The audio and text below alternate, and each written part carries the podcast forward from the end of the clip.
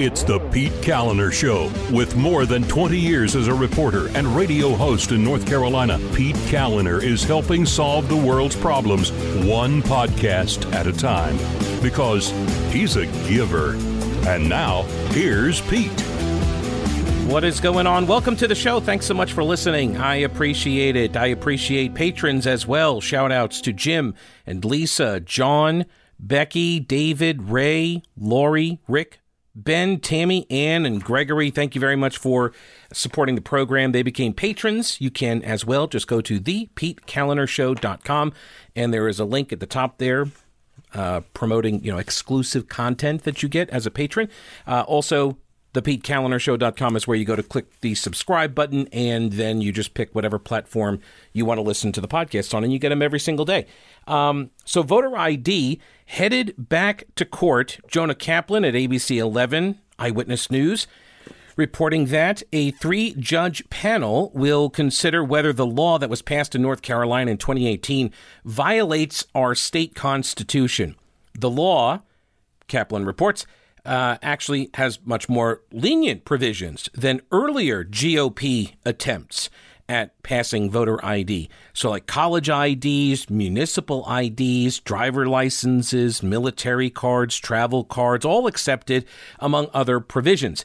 Um, he goes on to state that 34 states have laws on the books requiring or recommending some form of ID at the polls. And they have all survived legal challenges. Seven states, including three of North Carolina's neighbors, they have strict photo ID laws. North Carolina well, we're trying. They've been trying for a while. North Carolina had actually been in the minority, he says, one of only 16 states that had not required any documentation to vote. Conservatives, other proponents of the law, like, you know, the 70 plus percent of North Carolinians that support voter ID, um, outraged at what they call judicial activism and judge shopping, which, yes, of course, you should be outraged too because that's exactly what the left has been doing on this. Uh, the trial is expected to last about two weeks, he says.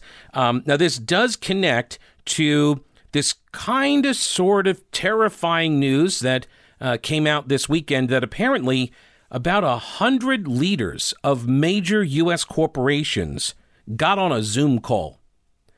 And they are apparently going to now target Republican states. This is no bueno, folks. This is not good. When you've got corporations that are now picking a political side and they're going to target the uh, political opposition, right? Uh, you will be made to care. We've been saying this now for years, and here we are. The time has arrived. We are now all being forced to care. In the past, I didn't care if you made a good product and uh, it did what it claimed to do, and it was a you know quality for the price uh, I would purchase your product. Now, I have to do the research into finding out whether or not your corporate CEO was on this Zoom call. Don't worry, I've got details on it. um, and uh, what is what is the corporate leadership's position on every single policy in every Republican-led and Democrat-led state, all 50 states? What are their views on all of these things? And ironically, they always seem to line up precisely with the left.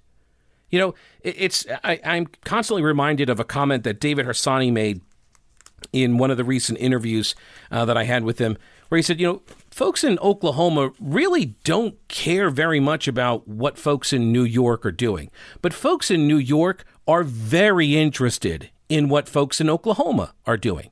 And why is that? How, how, how does that come to be? What are these authoritarian, tyrannical impulses? Where, where do they come from? Why do you need to know what some other state is doing? Right? Why does that affect you?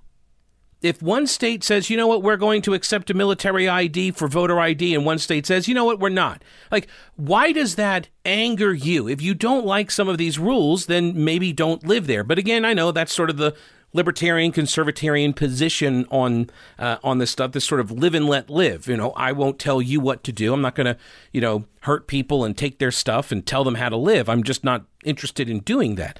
But there are a lot of people that are very interested in doing that to me. And so now you're going to make me care. The problem is for you is that i don't care the way you want me to. But i guess that's what uh, what the uh, the fun camps, right? The Hillary Clinton fun camps. Remember those things? I guess that's what.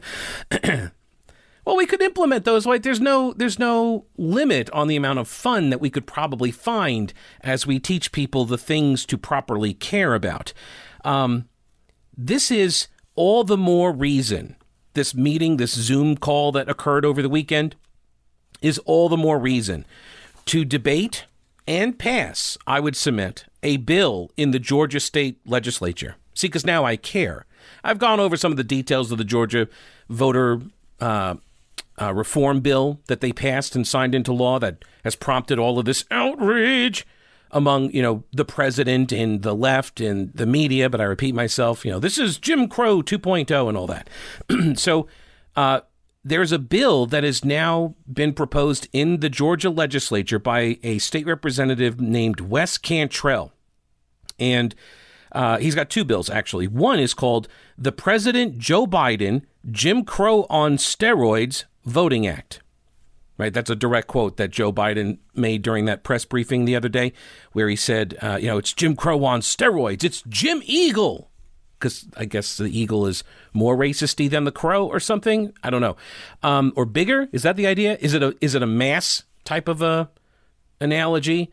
Like an eagle is just a larger sized bird, not representative of anything in particular, like a nation, like a national emblem or anything that we use.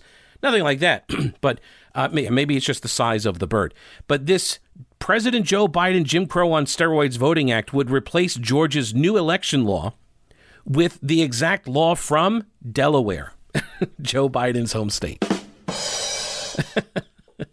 so let's implement Joe Biden's home state's voting laws. Instead of up to 19 days of early voting and no excuse voting by mail, Georgia would permit no early voting or absentee voting without an excuse. Unless, you know, you're sick or you're going to be absent on election day. You got to have an excuse. In Delaware, there's no such thing as no excuse absentee voting. The other bill he has uh, introduced is called the Senator Chuck Schumer Racist Voter Suppression Voting Act, which is another direct quote from Schumer, uh, which would replace Georgia's law with New York's election law. That means nine days of early voting instead of 19, and a requirement that voters have an excuse in order to obtain an absentee ballot. This is a stunt. Representative Wes Cantrell admits it, but it's a good one. I agree. Allahpundit, writing at hotair.com, says it highlights in a stark way the Democrats' cynicism in demagoguing Georgia's new statute. If you want voters to understand how insincere some of the concerns about Jim Crow 2.0 are, show them the rules that certain blue states use to govern their own elections. Offer them a choice. Would you rather vote in a system as liberal as Georgia or one as stingy as the Democrats, uh, Democratic president's home state? This is also, I saw there was a. Uh, we're expecting, by the way, in a couple of weeks here, about two weeks, we're going to get the numbers from the census, and that's going to now uh, inform all of the redistricting, right? Because the population changes and shifts and all that. And North Carolina is looking to pick up another congressional seat, so we'll have 14 congressional seats, and um, there's already now some you know people that are running permutations and uh, different maps and stuff and Maryland, which has some of the most egregious gerrymanders uh, out there, but it's run by Democrats. And so it's all okay because when Democrats gerrymander, those are fair maps. And right now, I think it's like a seven to one Democrat majority. They have seven of the eight congressional seats in Maryland. And uh, there's there are reports that they are looking to run the table with the new map alignment and do a complete 8 0 to do an eight to zero congressional delegation. So if you're a Republican, you just don't get a congressman in uh, in the U.S. Capitol from your state. You just don't get any. that's as I said, that's a fair map for uh, Democrats. That's what they say, at least. I'm just going by you know their positions here. Now, uh, if your position would be substantially improved by picking up a new stand-on mower, then you're running out of time because General Equipment Rental has the stand-on mower from Husqvarna. They've got the V548 554 series, and uh, if if you buy either of these two models you can score a total savings of about $3,500 because General Equipment Rental can pair two different deals together. One is 25% off uh, the MSRP for purchasing a nine point fleet item, And then there's another $1,000 instant rebate when you buy either of those two models. You put them together, $3,500. General Equipment Rental, uh, they are your official licensed Husqvarna and Honda outdoor power equipment sales and service provider. They also do equipment service. So if springtime has uh, arrived and you find that your mower isn't really working very well and needs some service, take it over to General Equipment Rental. Obviously, any tool that you need to rent, big or small, no matter the size of the project, same place, General Equipment Rental in Weaverville at the intersection of Merrimon Avenue and Reems Creek Road. They are family owned and operated for three generations. General Equipment Rental in Weaverville, generalrents.com. Think outside your toolbox. Now, part of the problem here is that Democratic leaders and the media uh, they keep misrepresenting what the Georgia election law does and what it doesn't do, and this is driving the activism and the corporate responses. It's and th- so much of this stuff is based on well, I'll say it lies. A lot of these are lies. Um, this is Jonathan Turley, who is you know the uh, Georgetown uh, University law professor, expert guy, constitutional law expert, and uh, he writes a blog. It's at jonathanturley.org, and he says that Biden is falsely claiming a couple things. Number one, that the law is closing polling places earlier, and that's not true. Uh, the use of the provision, he says, to suggest a reduction in voting hours uh, was a knowing misrepre- misrepresentation by those seeking to justify the federalization of election laws in Congress. This is the key, right? They're using these laws that are being implemented or, or, or proposed around America. They're using these laws in order to build momentum and justify the federalization, the nationalization of our elections, which is a terrible idea. It's authoritarian and tyrannical. And of course, it is all done to the benefit of the Democratic Party all the rule changes benefit the Democratic Party. And the media understands this and they go along with it, or media people may be ignorant of this and that's why they go along with it. I don't know. But the president, he should have been made aware of this lie, but he keeps telling it. Even PolitiFact told him that this is not true, but he keeps saying it um, that they're closing the polling places earlier, and it's actually the exact opposite of that. It's actually expanding access. One of the other lies he's been telling is the uh, the water denial. No, you can't even hand out a bottle of water while people wait in line. If a president, that's not true, by the way, you can. He goes on to explain that uh, the water claim is disingenuous. He says the law does not prevent people from giving water to others standing in line.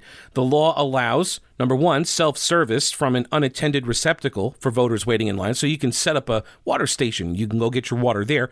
Uh, it also allows anybody to give water or food to any voters outside of the limited area around the polling place. So if you're a candidate or you're an activist, you're a campaign or whatever, and you're wanting to give people bottles of water with your logo on it or your campaign material attached to it, you can still do that as long as you don't do it uh, you know, within the 150 foot buffer, because that's electioneering and you're not allowed to do that. The whole point there is that you don't want to have fights and intimidation going on as people are waiting in line to vote. So you can get a hold of them outside of that 150 foot buffer zone. You can hand out all the water you want 150 feet away.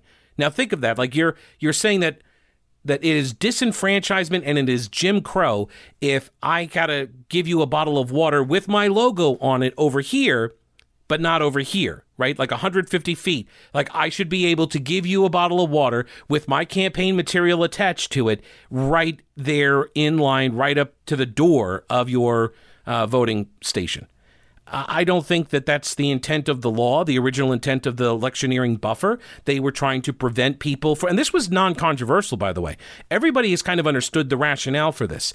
So the Georgia law does allow you actually to give water and food to somebody as long as you don't put your campaign material on it. So if you're so worried that people are going to dehydrate to death while waiting in line to vote, you can go give them water. You just can't put your campaign stuff on it. And and we're supposed to believe that this is a bridge too far. That this is disenfranchisement, this is racist, even. This is racist to demand that if you're going to hand somebody a bottle of water within the 150 foot buffer zone, that you can't put your election material on it because you're basically engaging in electioneering, which you're not allowed to do. You see? So they just want different rules for themselves. And I, I, I'm. I don't understand why this is so hard to understand. I really don't. Well, I do. It's politics, it's about control. Uh, he says if a president is going to accuse a state of passing a Jim Crow law, let alone supporting a boycott against that state, there is an expectation of a modicum of accuracy and fairness. And the water claim is not.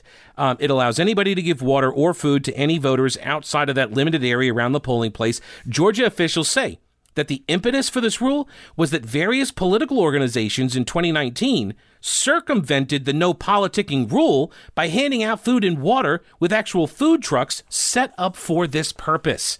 Oh, look at that. So the law was actually a response to a loophole that was being exploited by campaigners. Now, it doesn't say which groups, you know, Democrat or Republican or whatever, but there was a loophole, and so they took advantage of it in order to electioneer inside the buffer.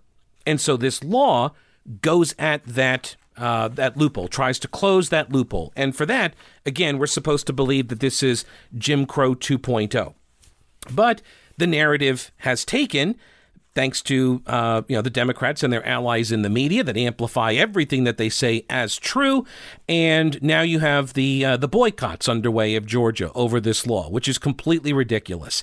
And uh, Major League Baseball, you know, pulled their All Star game out of Georgia. And this now also prompted a Zoom call with more than 100 of the nation's top corporate leaders they met virtually on Saturday to discuss ways for companies to continue responding to the passage of more restrictive voting laws across the country. This is, by the way, this is also a lie.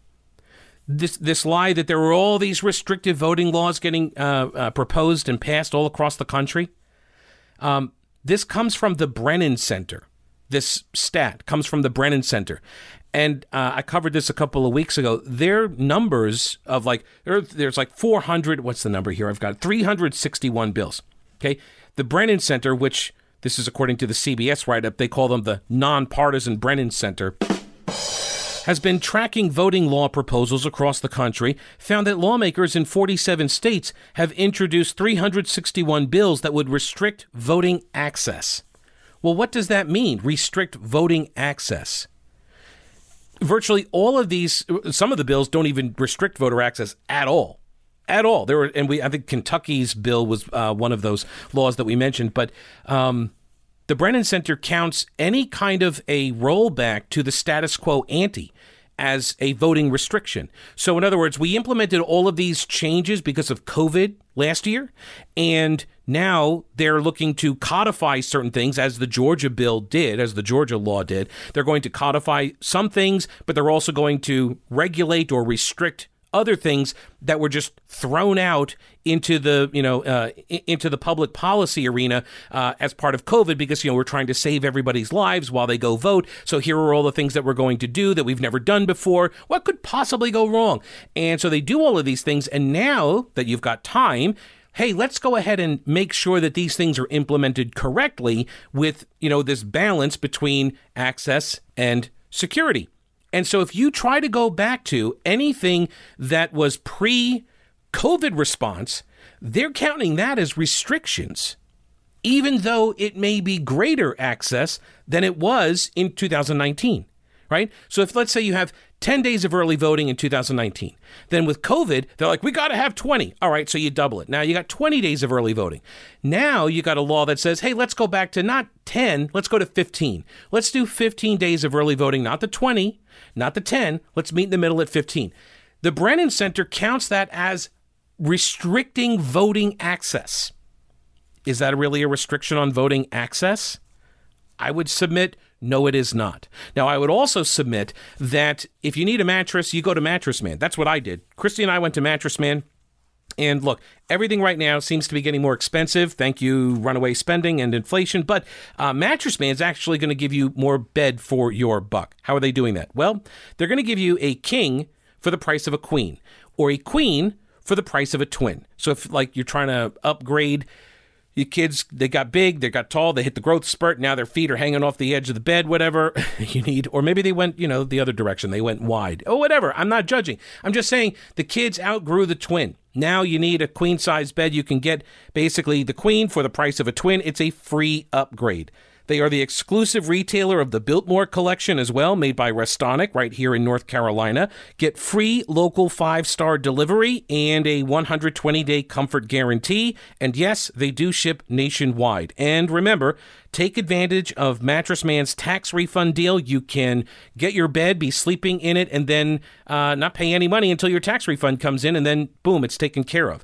No credit needed. They want to work with you. They've got tons of flexible financing options like no interest for two years. Experience the difference at Mattress Man. Buy local and sleep better. So, more than a hundred of the nation's top corporate leaders met virtually on Saturday to discuss ways for companies to continue responding to these restrictive voting laws across the country, a signal that the nation's premier businesses are preparing a far more robust, organized response to the ongoing debate. Right? In other words, collusion. Yeah, they are colluding.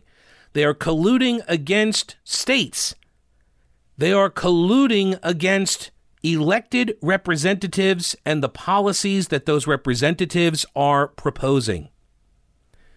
Doesn't democracy die in darkness, something or other? Anyway, with some CEOs, this is it really is amazing to see how quickly uh, folks on the left are now totally fine with corporations weighing in on politics and doing these things and, you know, using the power of the corporations. As long as it aligns with what the left likes, they're totally fine with corporate power. They really are. As long as they get to control the levers, they're fine with it. This was never a principled stand against the corporations. Um, but I do find it interesting, like, you corporate types, you guys realize that the the political party that was kind of defending you from being eaten by the alligator is the one you're now attacking. So uh, I guess good luck with that going forward. Um, I guess they figured they'll have a uh, I don't know more preferential space in the breadline at the camps, the fun camps, the fun camps. I'm just talking about the fun camps. Um, so CBS reporting that some of them, uh, some of the CEOs weighed in on this Zoom call from Augusta National Golf Club, site of the Masters Golf Tournament. so they're literally in the state. They're literally in Georgia on a Zoom call on a Saturday, taking a break from the Masters in order to talk about, oh, those evil racisty people wanting to secure their elections in Georgia. We should totally never do business in Georgia again. By the way, you know how many people in the South would actually be totally fine with a complete and utter boycott from every corporation and company and person from outside of the South? Like, literally, pound sand, go home. Really, like, we thought you would never leave. Please leave. Seriously, there are a lot of people that are going to be totally fine with this approach. But you're making us care, and so we're going to start caring. Um, the Zoom call included leaders from the healthcare, media, and transportation sectors um, the gathering was an enthusiastic, voluntary statement of defiance against threats of reprisals for exercising their patriotic voices, said Jeffrey Sonnenfeld, a Yale University management professor who helped organize the confab. The corporate leaders, quote, recognize that they need to step up to the plate and are not fearful of these reprisals. They're showing a disdain for these political attacks. Not only are they fortifying each other, but they see that this spreading of disease of voter restrictions from Georgia to up to possibly 46 other states is based on a false premise and it's anti democratic. Again, only anti democratic in Republican states. And they, they did not capitalize the D in this story because maybe that's like anti capital D Democratic, like anti Democrat. Maybe that's the concern here. Um, again, no targeting of states that are behaving anti democratically that are blue states. Delaware, New York, right? Those states, totally fine to keep making it difficult to vote for all of the people uh, that's totally fine. Very suppressiony, very uh, Jim Crow like, Jim Eagle like, if you will. Uh, but those are all fine. This is somehow the, the, the voter restrictions from Georgia that are spreading across America. No, it's actually a response in all of these states to the kinds of rules that the left forced upon election systems in Republican led states before the last election. Citing COVID as the reason, they abandoned legislative process, they abandoned the law, right? They wrote law in contravention to the constitutional order. They did these things, and now you've got folks in the legislative bodies that are saying, you know what? Um, we're going to go ahead and make some laws that address these things that happened, things that we like. They implement, like in Georgia, they actually implemented the drop boxes. They, they codified that. They made it a standard feature now of all future elections, but it wasn't the same number of drop boxes. And so, because of that, now it's suppression. Didn't have drop boxes before. Now you have them, but it's somehow suppressive because it's not as many boxes as they threw out there for the COVID pandemic. So I guess we're supposed to just constantly live under the rules adopted in a pandemic. That's what they're saying. Now, what I'm saying is if you want real U.S. military surplus for your prep gear, for your go bag, uh, or maybe, you know, if you're an outdoors type of person, you go hiking and camping and fishing and the like, then uh, you need some first aid kits. Go to Old Grouch's military surplus. He is in downtown Clyde on Main Street, where the shop has been for 30 years. It's open Monday through Saturday. Old Grouch's military surplus. Uh, go to the website oldgrouch.com and tell him that you heard it here on the program. I appreciate it. Uh, organizers of this Zoom call also stressed that the meeting was put together long before Mitch McConnell, the Senate Minority Leader, uh, denounced and criticized corporate leaders he said were being misled by Democratic arguments against the new laws. Um, which that is true. He did say that. Um, I do find this interesting also that CBS can't figure out what the truth is on the law. The law is pretty clear right? The law says something, and if the Democrats are lying about it, which, by the way, they are, you know, as I mentioned earlier, then it seems to me like you should put that someplace in the story rather than just saying, you know, Mitch McConnell says that they're being misled. So who's being misled? Here's a list of the people, according to CBS, that was on the Zoom call. Among, I mean, there were a hundred of them. I'm not going to run through them all. Um, but Arthur Blank, owner of the Falcons, James Murdoch, son of Rupert Murdoch, yeah, Adam Aron, the CEO of AMC Theaters. So, yes, I'm giving you the list of everybody you need to start boycotting, I guess.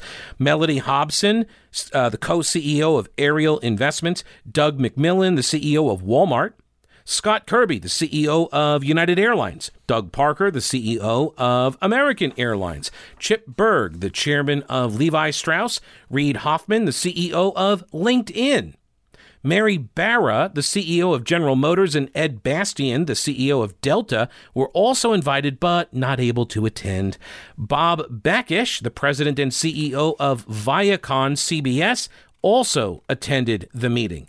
Among those who spoke on the call were Kenneth Chenault, the former CEO of American Express, and Kenneth Frazier, the chief executive of Merck who helped organize the drive by 72 black executives and encouraged participants to do more.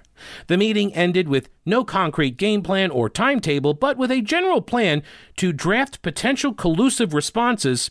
Okay, well, I added collusive responses based on a firm's size and resources. So it's a shakedown. It's another example of the racket that is uh, the social justice movement, right? It's the selling of indulgences in the new religion. That's what they're doing. They're taking up donations, if you will. They're passing the plate to see what can you do. What's the tithe? Is it 10%? 10% that that would be gross, 10% on the gross because, you know, activism is really expensive.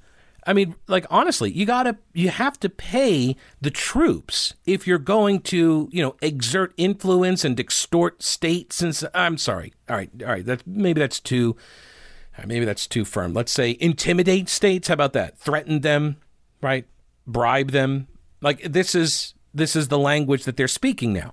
And they're speaking it to us. That's what they're saying. To you, to me, they're saying we're going to use the corporations in order to exert policy preferences over you. And that includes voter ID. We're going to get rid of all the voter ID. We're going to force unionization in states that are right to work. We're going to force our collectivist idea of the utopian society that America should be. We're going to force that upon you at the national level, and we're going to use the corporations to do so.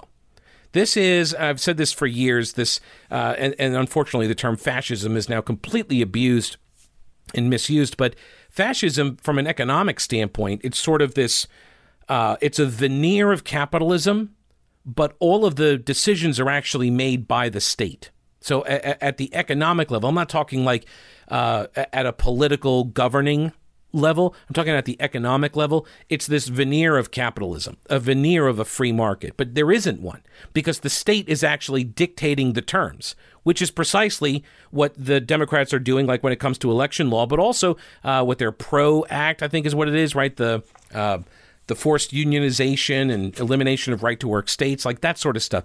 This is what the left is attempting to do is to make every state abide by its will because they've got a 50-50 split with a plus 1 in the uh, vice presidency. So this is how they're wielding power. This is not really governing at this point. This is this is wielding power. This is ruling, right?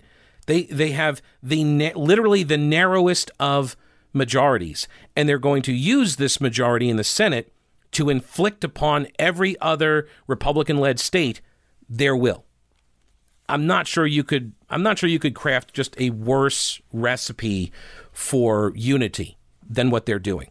Um, I'm not sure you can find uh, a, a better a realtor to use than Rowena Patton either, which is why Christy and I are using her to buy our house. You should as well. 828-333-4483 is the phone number, mountainhomehunt.com. She outsells 99% of the realtors in the entire state of North Carolina. Put her and her all-star powerhouse team to work for you. 333 4483 Rowena Patton, mountainhomehunt.com. Give her a call and then start packing. Now, I mentioned, you know, this kind of activism, social justice, it's expensive. And, uh, but it is also uh, pretty profitable, apparently.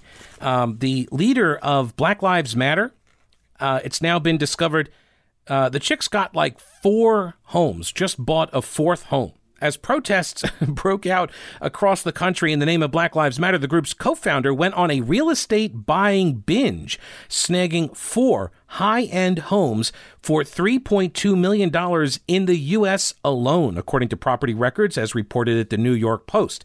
Patrisse Khan Cullors. Con Coulars? Coulars? Uh, yeah, anyway, 37 years old also apparently eyed property in the Bahamas at an ultra exclusive resort where Justin Timberlake and Tiger Woods both have homes. Luxury apartments and townhomes at the beachfront Albany Resort. That's the name of the development. It's not Albany, New York, because really, like, who would spend that kind of money for Albany, New York? It's crazy. Um, it's outside of Nassau. Uh, these are priced between five and twenty million dollars, according to a local real estate agent. The self-described Marxist with the four homes.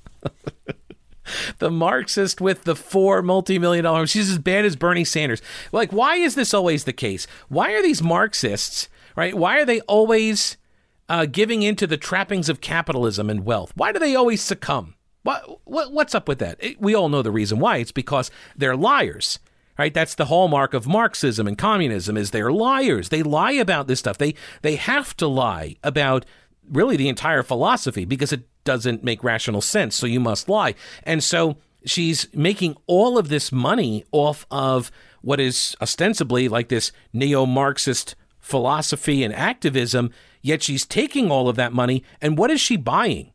Property. Literally property. Like the very thing that Marxism eschews, abhors, right? The very thing that, like Mao in, in China, right, when he organized the Cultural Revolution and turned all the kids on the professors and the uh, the conservatives and the landowners. That's right, turned them on the landowners. But I guess she thinks she'll be protected. Yeah, you won't be. The true believers of the next generation, they'll come for you because you will be you'll be seen as even worse because you you'll be seen as a sellout to the cause, even worse than people who opposed from the very beginning. But um, this woman, Patrisse Khan Cullors, uh, self-described Marxist, last month purchased a 1.4 million dollar home on a secluded road, a short drive from Malibu in L.A. Uh, it's about a 2,400 square foot property, and it's in the Topanga Canyon which includes it includes two houses on a quarter acre.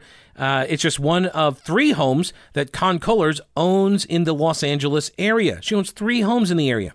Some fellow activists were taken aback by the real estate revelations, like Hank Newsome, who is the head of the Black Lives Matter Greater New York City chapter, and he called for an independent investigation with black accountants, of course, um, to find out how the global network spends its money. Last year, Khan Cullors and her spouse, Janaya Khan, ventured to Georgia. Georgia! There it is again. Buying property, they acquired a fourth home, a custom ranch on 3.2 rural acres in Conyers, featuring a private airplane hangar with a studio apartment above it and the use of a 2,500 foot paved slash grass community runway that can accommodate small airplanes. Now, New York Post goes on to report uh, rise to national prominence in 2013 when she and two other activists protested the not guilty verdict against George Zimmerman, who shot dead Trayvon Martin, an unarmed black teenager in Florida. So, once again, remember that was another one of these stories that was built on a lie, right? That Trayvon Martin didn't do anything. He was just walking down the road, and George Zimmerman, you know, profiled him and uh, and then tried to murder him. Right, like that's even though that's not exactly what transpired. Trayvon Martin jumped him and started beating on him, and Zimmerman shot and killed him. And by the way, I don't defend George Zimmerman on that either. He should never have followed the kid and and interfered. Should have waited for the cops as he was instructed to do. Anyway, uh, then so this was 2013 when they start the Black Lives Matter um, effort, but it really gets going in 2020 after George Floyd is killed in Minneapolis. Donations and pledges from corporations and individuals then pour into the movement at that point. In February, the Black Lives Matter nonprofit co founded by Khan Cullors, told the AP they took in $90 million $90 million in 2020 alone, just in one year. And they had committed 22 of the 90 million uh, to grant funding and helping 30 black led groups across the country. Isn't that nice? So they took 22 out of the 90 million and they used that for direct support to these BLM organizations, but they would not specify how much money they took in from prominent donors. It's also not clear how much Khan Cullors makes in salary as one of the leaders of the movement, since its finances are split between a nonprofit and a for profit group. Okay, two different entities. The nonprofit uh, does not have a federal tax exemption, and donations are actually filtered through ActBlue which is the Democrat fundraising organization, ActBlue. Also, they fund uh, or their um, their donations are filtered through Thousand Currents. Now, those two are nonprofits. They manage the cash. At the same time that Khan Cullors incorporated this nonprofit, she also set up the BLM Global Network, which is the for profit entity, and that is not required to disclose how much it spends or how much it pays its executives. it's a convenient little carve out uh, for them, obviously. Uh, speaking of convenience, do you need some CBD products and you want them delivered to the convenience of your own home? You don't have to go out for them. Then go to growershemp.com. North Carolina farmers got together and said, why don't we make this product, right? We're growing the crops. Why don't we get vertically integrated in biz speak? And why don't we make the CBD products? And so they do. They control the whole process from seed all the way to shelf. And that means you get better quality, better pricing, and you're supporting North Carolina local farmers. Add the natural alternative Growers Hemp full spectrum hemp extract to your daily routine. Um, it's the best quality at a price that's affordable because they control the whole process. Um, they also know people have questions about CBD, and Growers Hemp is going to guide you every step along the way. They want you to be happy and satisfied. Uh, so just reach out to them and they'll answer all your questions. Go to growershemp.com. And if you use my name, Pete, at checkout, use Pete as the promo code, you'll get 20% off. Now, I got to read the disclaimer. These statements have not been evaluated by the Food and Drug Administration. The efficacy of these products has not been confirmed by FDA approved research. These products are not intended to diagnose, treat, cure, or prevent any disease, and nothing I've said is meant as a substitute for or alternative to information from your healthcare provider. So consult your healthcare professional about any potential interactions or other possible complications before you use any product. Go to growershemp.com, use my name Pete at checkout for 20% off. Growers Hemp is about the hemp and not the hype. So this uh, Patrisse Khan Cullors retained her vaunted reputation, according to legalinsurrection.com, uh, among social justice activists and uh, eagerly woke corporations alike. She's set to publish a new book in October and she launched a project partnership with the UGG Apparel Company and the Los Angeles based Hammer Museum, has been nominated also for the 2021 Nobel Peace Prize. By the way, um, riots are occurring in uh, Minnesota again because there was another uh, officer involved shooting of a young black man and is like 20 miles away from where the trial in the George Floyd case is going on. And so now they uh, rioted and they looted and they started burning stuff uh, uh, over the weekend as well. Uh, that's the Nobel Peace Prize. I mean, that's the kind of activity you get to win. You, you have to, you know, help foster in order to get the Nobel Peace Prize nowadays. Um, now you've got people that are demanding transparency. On March 2nd, Michael Brown's father, Michael Brown from Ferguson, right? Michael Brown's father appeared in a video posted on Twitter in which a Ferguson, Missouri activist complained of being forgotten by the movement, asserting that local organizers and political uh, uh, and political prisoners in dire need of assistance have been quote left behind. He demanded some 20 million dollars from Black Lives Matter to continue the work his and other groups have been doing in the area in response to the anger Cullors took to Instagram to complain about being lied on by my own community, which she accused lifted up right wing propaganda instead of supporting Black Lives Matter unconditionally. The Daily Mail added that in her new zip code that she just bought in, 88% of the residents are white. Only 1.8% are black, according to the census. Which, again, like how isn't it amazing how all of these Marxists they always see themselves as the leader, you know? Like once the Marxism is implemented, that's going to be for all of you people, you know, to abide by. We're going to be the party leaders, so we're going to have access to all the houses, the you know, the super special grocery stores that the party leaders get to shop in, and you, you know, hoi polloi, you don't get to shop in those. You're proletariat. You're just simple workers. You, wouldn't, you know, you wouldn't know what to do with all these fancy goods. And look, we're the leaders. We need to have the best stuff so we can stay, you know, motivated, well fed while you're starving in order to, you know, make sure that we can make the best decisions for you so you won't be starving anymore. See, so we have to eat more and we have to eat better foods in order to help you not starve. This is the promise of the Marxist vision. Incensed activists have vented their frustration with Cullors and her reaction to the scrutiny on Twitter. Cullors appears to have deactivated her Twitter account since buying the home. And well, since the report was published, I should say. This is Samantha Mandeles in, or yeah, Mandeles in uh, Legal Insurrection. She's a senior researcher and outreach director. She says, as I wrote in October, Black Lives Matter has made a name for itself by equating American capitalism with racism, police brutality, and injustice of all stripes. As a movement, BLM has long sought to discredit the traditional up by your bootstraps ideals of the American dream, ideals which, if Cullors' own memoir is to be believed, she herself has exemplified. A black child who grew up in an underprivileged single parent home, Cullors has overcome those circumstances and leveraged her activism into a wildly successful brand and career with lots of personal property to show for it. No wonder her less famous, less wealthy compatriots are kind of angry with her. In her quest to incite Marxist revolution, she's gone and proven that it's not even really necessary.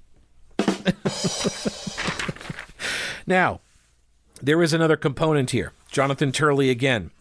Uh, headline Twitter censors criticism of this story of the Black Lives Matter founder buying the $1.4 million home in a predominantly white neighborhood.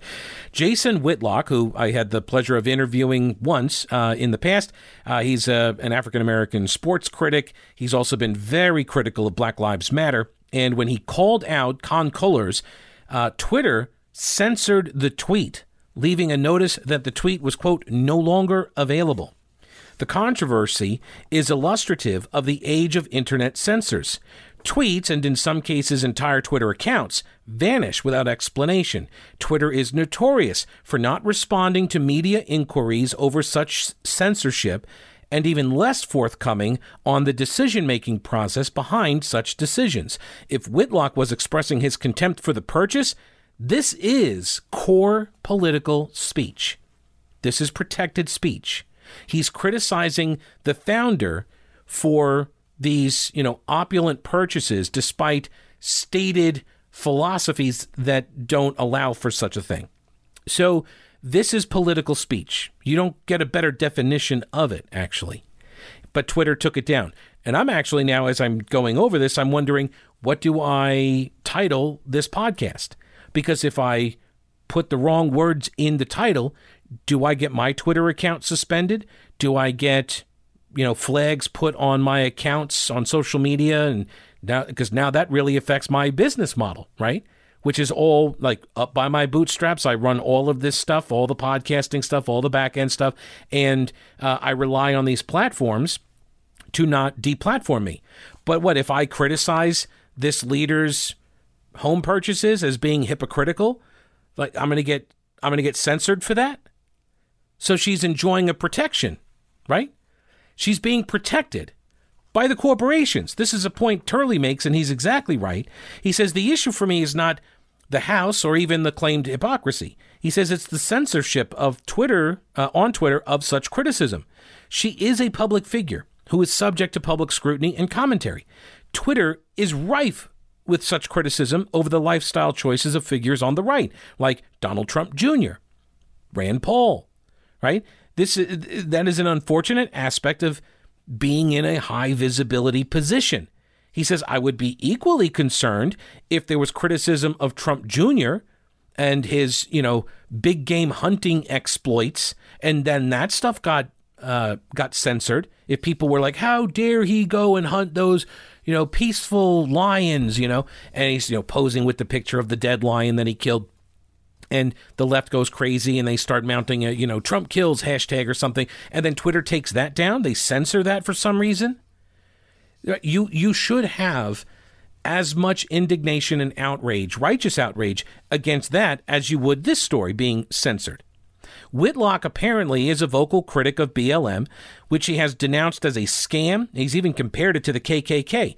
One does not have to agree with his statements to support his right to speak freely without corporate censorship. And by the way, yes, this is censorship for folks on the left who are like, it's not censorship because it's not government. Okay, censorship does not require government to censor.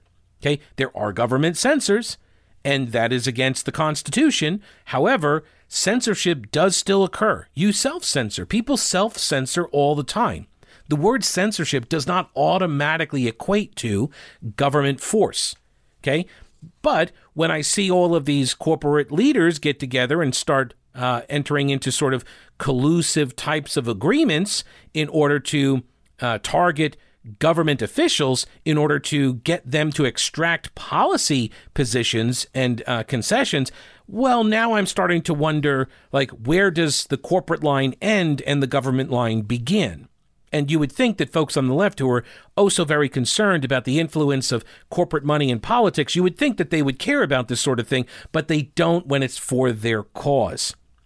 Indeed, says Jonathan Turley, the greatest irony here may not be the home purchase, but the corporate support. A professed Marxist, Cullors has not only been paid handsomely by corporations like Warner Brothers, but is being actively protected by corporations like Twitter. Right?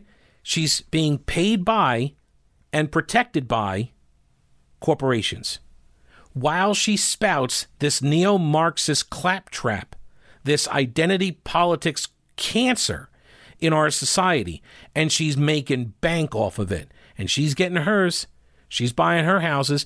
This is very similar to the uh, the story that we did a couple of months back with uh, who is it? Um, Travis. No, no, no. uh, uh, Charles Lehman, I think his name, Charles Fain Lehman. That was it. And um, he wrote all about this. Uh, uh the White Fragility author, uh, Robin DiAngelo, and how she was making all this money, millions and millions of dollars, dis- and despite like explicitly saying that white people need to give up large chunks of their income and just start throwing money at these uh, uh, activist organizations and such in order to pay reparations to uh, enough to make it hurt. I think is what she said. Uh, despite that, there is no record of her doing anything of the sort. In fact, she went on a, a buying spree of multiple houses too. Like I, I, don't know what it is. No, I do know what it is. It's a, I mean these are sound investments. Real estate's a sound investment, so it makes sense. Uh, I'm not knocking them for their investing in real estate. It's a good it's a good play.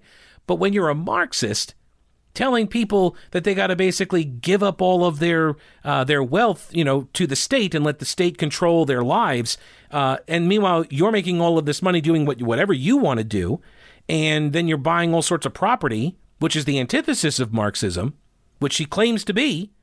Um, yeah, it's there's a hypocrisy argument here that is quite potent if anybody cares to examine it. Um, but the other more concerning part is the censorship that's occurring. Because here's another example. Jonathan Turley mentioned this one as well, and I happened to see it when I was uh, reading the, the piece on the Twitter censorship. But this censorious infection in our culture, in our society, it's getting worse. It's spreading. The Journal of the American Medical Association has fired a podcast host and deputy editor, Dr. Edward Livingston, I presume, who raised his own concerns and doubts in a podcast over claims of structural racism. While the Journal of American Medicine uh, or yeah, the Journal of the American Medical Association, sorry, is supposedly independent from the American Medical Association. The AMA wrote a statement that it was deeply disturbed and angered by the podcast and declared that this tweet and podcast are inconsistent with the policies and views of AMA. The Daily Wire got a copy of the podcast. It's now been deleted. And during this episode, you know what got their dander all up was this Livingston repeated or reportedly asks Dr. Mitchell Katz the following question quote, Given that racism is illegal, which I'm not sure that's a given, but given that race, I think he's talking about like d- discrimination laws, non discrimination, that sort of thing. Given that racism is illegal, how can it be so embedded in society that it's considered structural? That is a fantastic question, and one that will apparently cost you your job. How can it be structural if the laws literally state you cannot do this thing? Katz then explains how structural racism can manifest itself, and then Livingston follows up by noting, quote, I feel like I'm being told I'm a racist in the modern era because of this whole thing about structural racism, but what you're, uh, what you're talking about it isn't so much racism as much as that there are populations, it's more of a socioeconomic phenomenon that uh, that have a hard time getting out of their place because of their environment. And it isn't their race, it isn't their color, it's their socioeconomic status. It's where they are, right? So Katz, then, the guest, appears to even agree with this point. Now, there's a lot to unpack, and people of good faith can disagree with the socioeconomic perspective and whether that's accurate or not. That's the point of these types of forums. That's why you have the debates. You allow different viewpoints. You discuss these issues that face society. I disagree with the comments and I would be interested in an exchange on the issue. And there was a time when such controversial discussions were welcomed as a, uh, as a platform for discussion. But this is not that time anymore. This is not that time. Commentators and corporations often call for a national dialogue on race but those with opposing views of underlying causes and controversies are subject to canceling campaigns, and the result is closer to a diatribe than a dialogue. That's a wrap for this episode. Thanks so much for listening. I appreciate it. Remember, go to thepetekalinershow.com and subscribe, and don't break anything while I'm gone.